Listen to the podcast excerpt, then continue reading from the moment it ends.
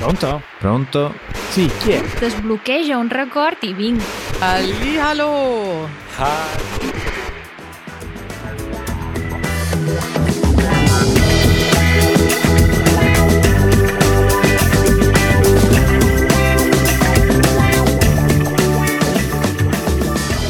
Buongiorno. Buongiorno a te, caro Matteo, come va? Bene, grazie Raffaele, tutto bene. Anche se c'è un po' di grigiore, ma tutto bene.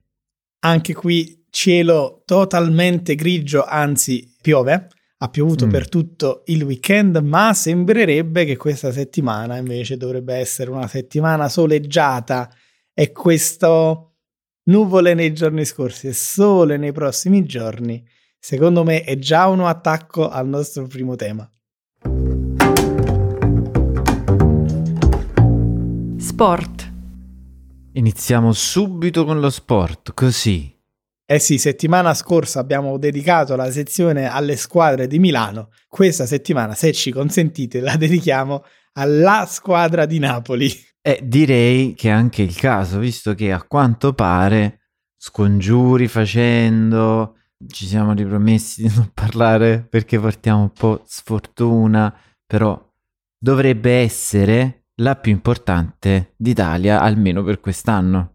Eh sì, il Napoli, la squadra della città, l'unica squadra della città, si appresta a vincere il campionato italiano e lo diciamo oggi, data di registrazione, martedì eh, 2 maggio, ma in realtà il Napoli avrebbe già potuto vincere, avrebbe già potuto festeggiare domenica scorsa. Purtroppo qualcosa è andato storto, non è riuscito a vincere la sua partita, quindi i festeggiamenti sono stati rimandati, ma eh, insomma di qualche giorno secondo le statistiche è molto probabile che il Napoli eh, vincerà matematicamente questo campionato tra mercoledì e domenica prossima, quindi a cavallo della pubblicazione di questa puntata. Quindi potreste ascoltare il podcast con il Napoli già campione d'Italia. Altrimenti mancherà sicuramente poco. Poco, non è più una poco. questione di se lo vincerà, ma è una questione di quando lo vincerà. Dovrebbero svenire tutti per due mesi, tutti i giocatori del Napoli per due mesi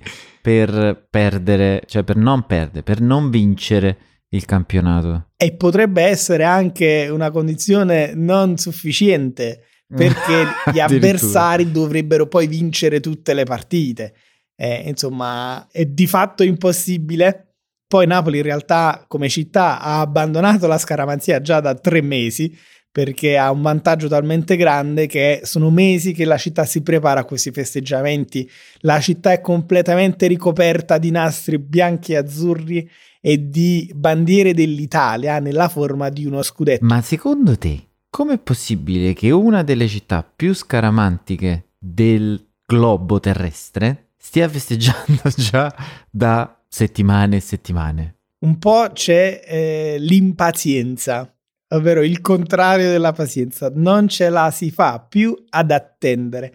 L'ultima volta che il Napoli ha vinto uno scudetto era il 1990, sono passati 33 anni e quindi la città non vede l'ora di festeggiare finalmente. E poi c'è il fattore sportivo, il Napoli quest'anno è stata sicuramente la squadra italiana più forte e ha eh, messo in piedi un vantaggio senza precedenti nella storia del campionato italiano, ovvero a un certo punto del campionato, poco dopo la metà del campionato aveva già 18 punti di vantaggio più o meno. Quindi non c'era neanche una diretta inseguitrice che poteva venire a prendere il Napoli. Per chi guida la macchina, no? È un po' come quando sei a quel punto in discesa e cambi marcia e metti a folle Mm. e la macchina va da sola. A quel punto, insomma, si tratta solo di tenere dritto il volante per arrivare al traguardo. Ma perché, Matteo, è un evento così importante, così epocale? È importante perché una squadra non solo, diciamo, non una delle solite squadre, ma non una delle solite squadre del nord non vince il campionato italiano da anni e anni e anni. Sì, è un evento raro. per farla breve, eh, succede non dico una volta nella vita, ma l'ultima volta che era successo, io e te eravamo bambini. Proprio piccolini, sì, diciamo, appena nati. Tutto questo ha le sue radici nella storia. Adesso, senza voler fare la lezione di storia del calcio italiano, però abbiamo visto già settimana scorsa come il calcio in Italia nasce nel nord, in particolare a Genova, e poi si diffonde molto rapidamente eh, in Lombardia e in Piemonte. E eh, su 120 anni di storia del calcio italiano, considera che l'83% dei campionati li ha vinti una squadra del nord, il 66%, quindi 2 su 3, solo tra le squadre di Milano, Inter e Milan e le squadre di Torino, in particolare Juventus e anche il Torino. Quindi è molto raro che vincano altre squadre, in particolare soltanto 14 volte hanno vinto squadre del centro Italia, soltanto due volte una squadra del sud, il Napoli, e soltanto una volta una squadra delle isole, il Cagliari. Davvero parliamo di eventi rari. Com'è vivere con i festeggiamenti? Perché io sono stato a Napoli, ma per un paio di giorni e più che vedere gli striscioni e qualunque cosa in mezzo alla strada o anche addirittura una cosa che mi ha colpito, ma non so nemmeno come. Comunque stavo scendendo gli, la strada che da Piazza Mazzini arriva fino a Piazza Dante che è salita Tarsia, una, una strada molto lunga, abbastanza rinomata. A un certo punto c'era un, un agglomerato di persone e c'era un, un camion con queste scale automatiche che salgono in alto. Stavano dipingendo un 6x3 tricolore con Maradona e su un muro.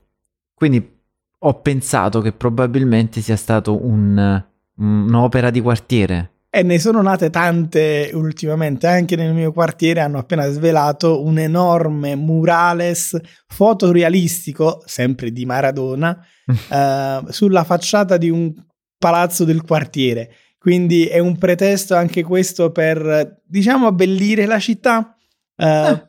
Onestamente mi fa molto piacere vedere tutti questi nastri bianchi e azzurri che formano questa scenografia fantastica, no? E tutta una città in festa. Mi fa meno piacere che questi nastri siano in plastica e suppongo che prima o poi andranno buttati, quindi inquinamento a go-go.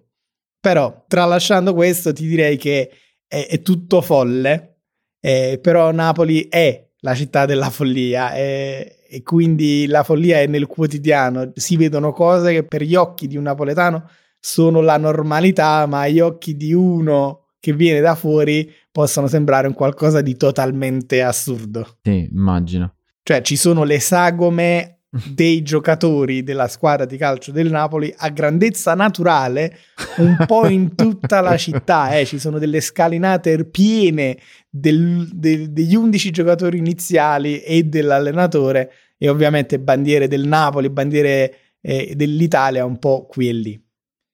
Ma caro Matteo, mm-hmm. tu hai menzionato, e poi anche io, un signore, un certo Maradona. Mm-hmm. Chi è Maradona? Come chi è Maradona?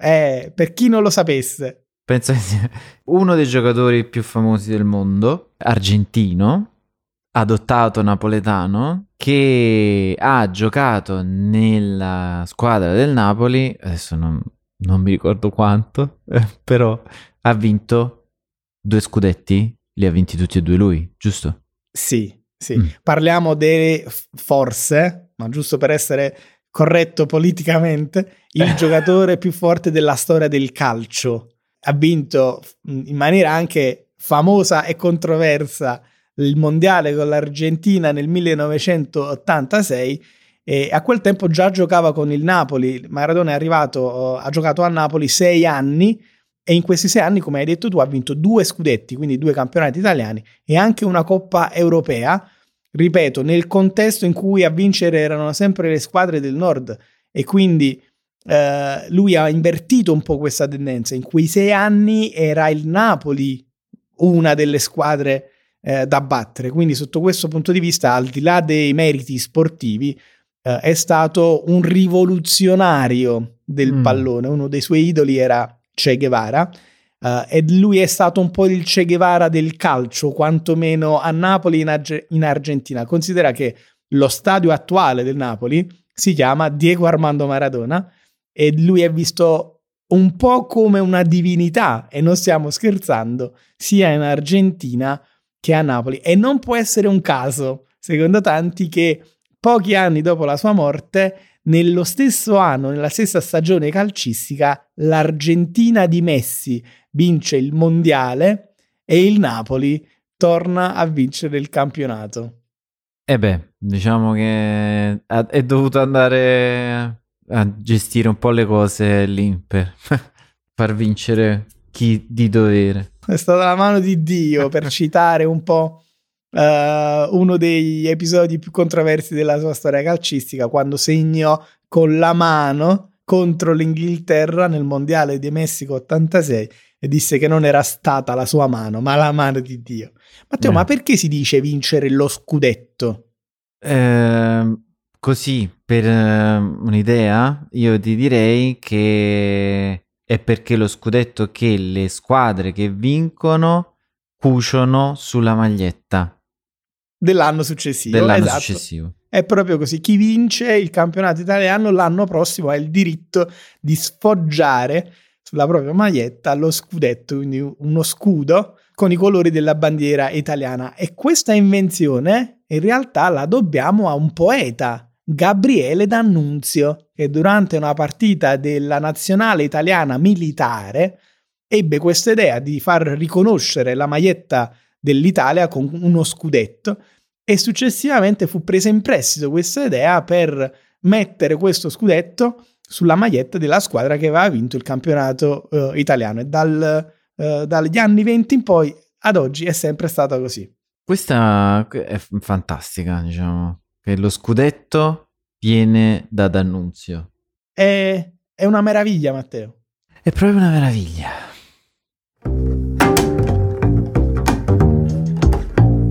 Cosa è successo questa settimana?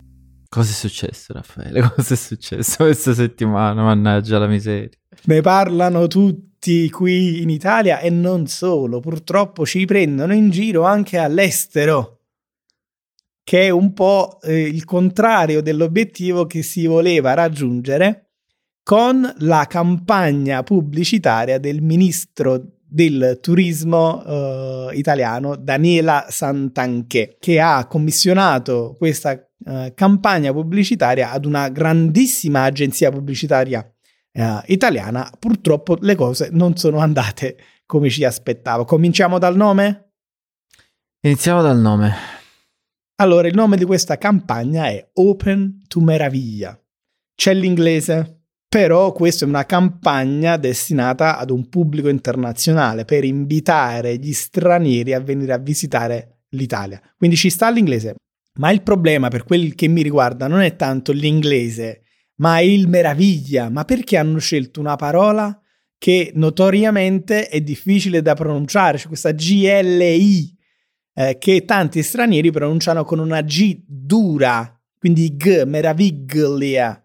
In italiano, invece, come ben sai Matteo, questa, um, queste due consonanti insieme formano un suono diverso, che è un suono, diciamo, simile ad una Y oppure ad una I, più o meno simile alla uh, Y di U per gli inglesi. Quindi non si pronuncia meraviglia, non è una G dura, ma è meraviglia. Meraviglia. Quindi meraviglia. Ma poi perché hanno chiamato una virtual influencer proprio così, in inglese? Sempre per, diciamo, strizzare l'occhio alla lingua usata, mm, diciamo, nei social, probabilmente. Eh, ma lì, allora, lì la cosa che più mi disturba in realtà è che l'abbiano fatto, cioè che ci sia una virtual influencer e che sia la Venere di Botticelli. Ecco, Io in realtà per virtual influencer mi arrabbiavo perché parliamo del, degli stessi ministri che hanno detto basta anglicismi, ecco, altrimenti bello, vi multiamo bello. e poi mm-hmm. mi fate le campagne pubblicitarie in italiano in cui presentate le virtual influencer. Ah, ah, c'è qualcosa che non va.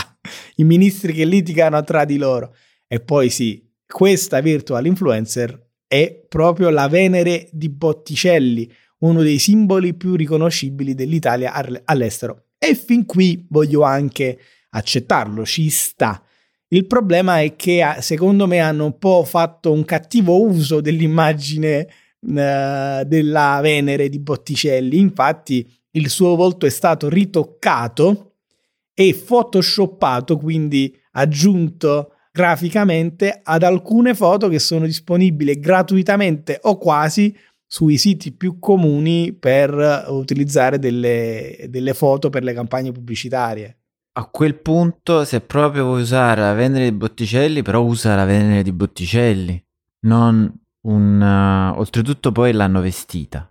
E ti ripeto, hanno preso la testa della Venere Botticelli e l'hanno messa su queste foto di ragazze generiche sui, fo- sui siti come stockfoto.com o come si chiamano e quindi le hanno tolto tutta l'unicità che ha. E poi questa di Botticelli va in giro per l'Italia a farsi i selfie, foto e video uh, prese eh, in internet praticamente, quindi non hanno commissionato a un fotografo di fare delle foto professionali ad hoc, ma eh, le hanno prese da internet e nel video di presentazione di pubblicità delle bontà italiane c'è persino un filmato che ritrae un gruppo di amici che beve del vino in un vigneto.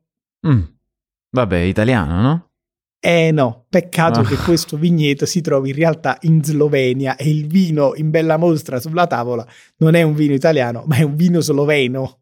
Con tutto il rispetto che posso mostrare verso la, diciamo, verso gli stagisti, mi viene da dire questa campagna pubblicitaria è stata gestita dall'ultimo stagista arrivato che non sapeva nemmeno come, diciamo, accendere il computer o la stampante. Secondo me mh, sono stati invece degli errori gravi e non di uno stagista. E non finiscono neanche qui, caro Matteo. Ancora, Sei pronto? No. Tieniti, tieniti forte no. sulla sedia. Perché per una campagna pubblicitaria da 9 milioni di euro, io mi aspetto che quantomeno si registri il sito opentomeraviglia.it e invece questo, caro Matteo, non è stato fatto. Quindi non abbiamo nemmeno il sito per la campagna turistica no, italiana. Il, il rimando al sito è al sito di italia.it, ma uh, questo insomma ha aperto una voragine perché ha dato la possibilità a chiunque di andare a registrare questo fantastico dominio ed effettivamente ci ha pensato un'agenzia pubblicitaria, un'altra agenzia pubblicitaria molto furba che una volta visto che il dominio non era stato registrato se l'è andato a registrare per 5 euro all'anno. E si è fatto una bella uh, pubblicità uh, mettendo su un semplicissimo sito che dice non vi preoccupate lo abbiamo registrato noi e per, perché dice non vi preoccupate? Come poteva andare a finire eh, poteva andare a finire molto peggio perché bast- poteva essere, diciamo, rapito da qualcuno che poi ave- diciamo, avrebbe potuto chiedere migliaia e migliaia di euro, per esempio, o ancora peggio, si sarebbe potuto registrare un... Matteo, lo possiamo dire, i nostri ascoltatori sono adulti? Cosa, cosa potevano metterci su questo dominio? Un sito porno con la Venere di Botticelli, diciamo che faceva altro che E ci fermiamo qui. Fare selfie. per dire quanto può essere grave una mancanza di questo genere, no? con, con, il danno di immagine che ne consegue. Sì, sono allibito da, dalla, dalla, da tutto, perché poi in realtà, dopo tutto questo, l'agenzia, che io non voglio nominare perché mh, non non, diciamo, non voglio nemmeno dare la possibilità di avere un po' di nome detto in giro, che ha fatto questa eh, campagna, poi ha fatto anche dei post ringraziando tutti per eh, aver nominato in tutti i modi la campagna. Quindi facendo un po' l'occhiolino dicendo sì, certo, tutti quanti avete detto che brutto, non si fa, ma com'è possibile, però in realtà è girata per le bocche, diciamo. Sì, bene o male, purché se ne parli. Questo è un po' il succo di questa lettera. Esatto. Però questa è una cosa che poteva eh, avere un valore vent'anni fa. Ma adesso, come se ne parla, è importante. Non è più come prima. Sì, sono pienamente d'accordo, anche perché loro dicono un po' non è l'italiano il target di questa uh, campagna, ma la realtà è che avendone poi parlato male, a giusta ragione, secondo me, quasi tutta Italia, poi la notizia è stata ripresa anche a livello internazionale e, e, giustamente le nostre nazioni rivali, tra virgolette, per quanto riguarda il turismo, Francia, Spagna, Grecia, ci hanno banchettato e quindi ci hanno un po' preso in giro uh, a livello internazionale per questa campagna riuscita male. Per farti capire quanto male, la traduzione sul sito italia.it di alcune città italiane è stata fatta con il traduttore automatico, che quindi ha tradotto no. anche il nome della città e piccole città come Camerino sono diventate garderobe. Oppure Brindisi in Puglia è diventata toast. No. Prato è diventata Rasen in tedesco. Cioè, male, male, male. È stato fatto con OpenAI. Prima Ma che secondo me neanche, forse chiuso. Google Translate Scalea è stata tradotta con treppe, che vuol dire scale in tedesco.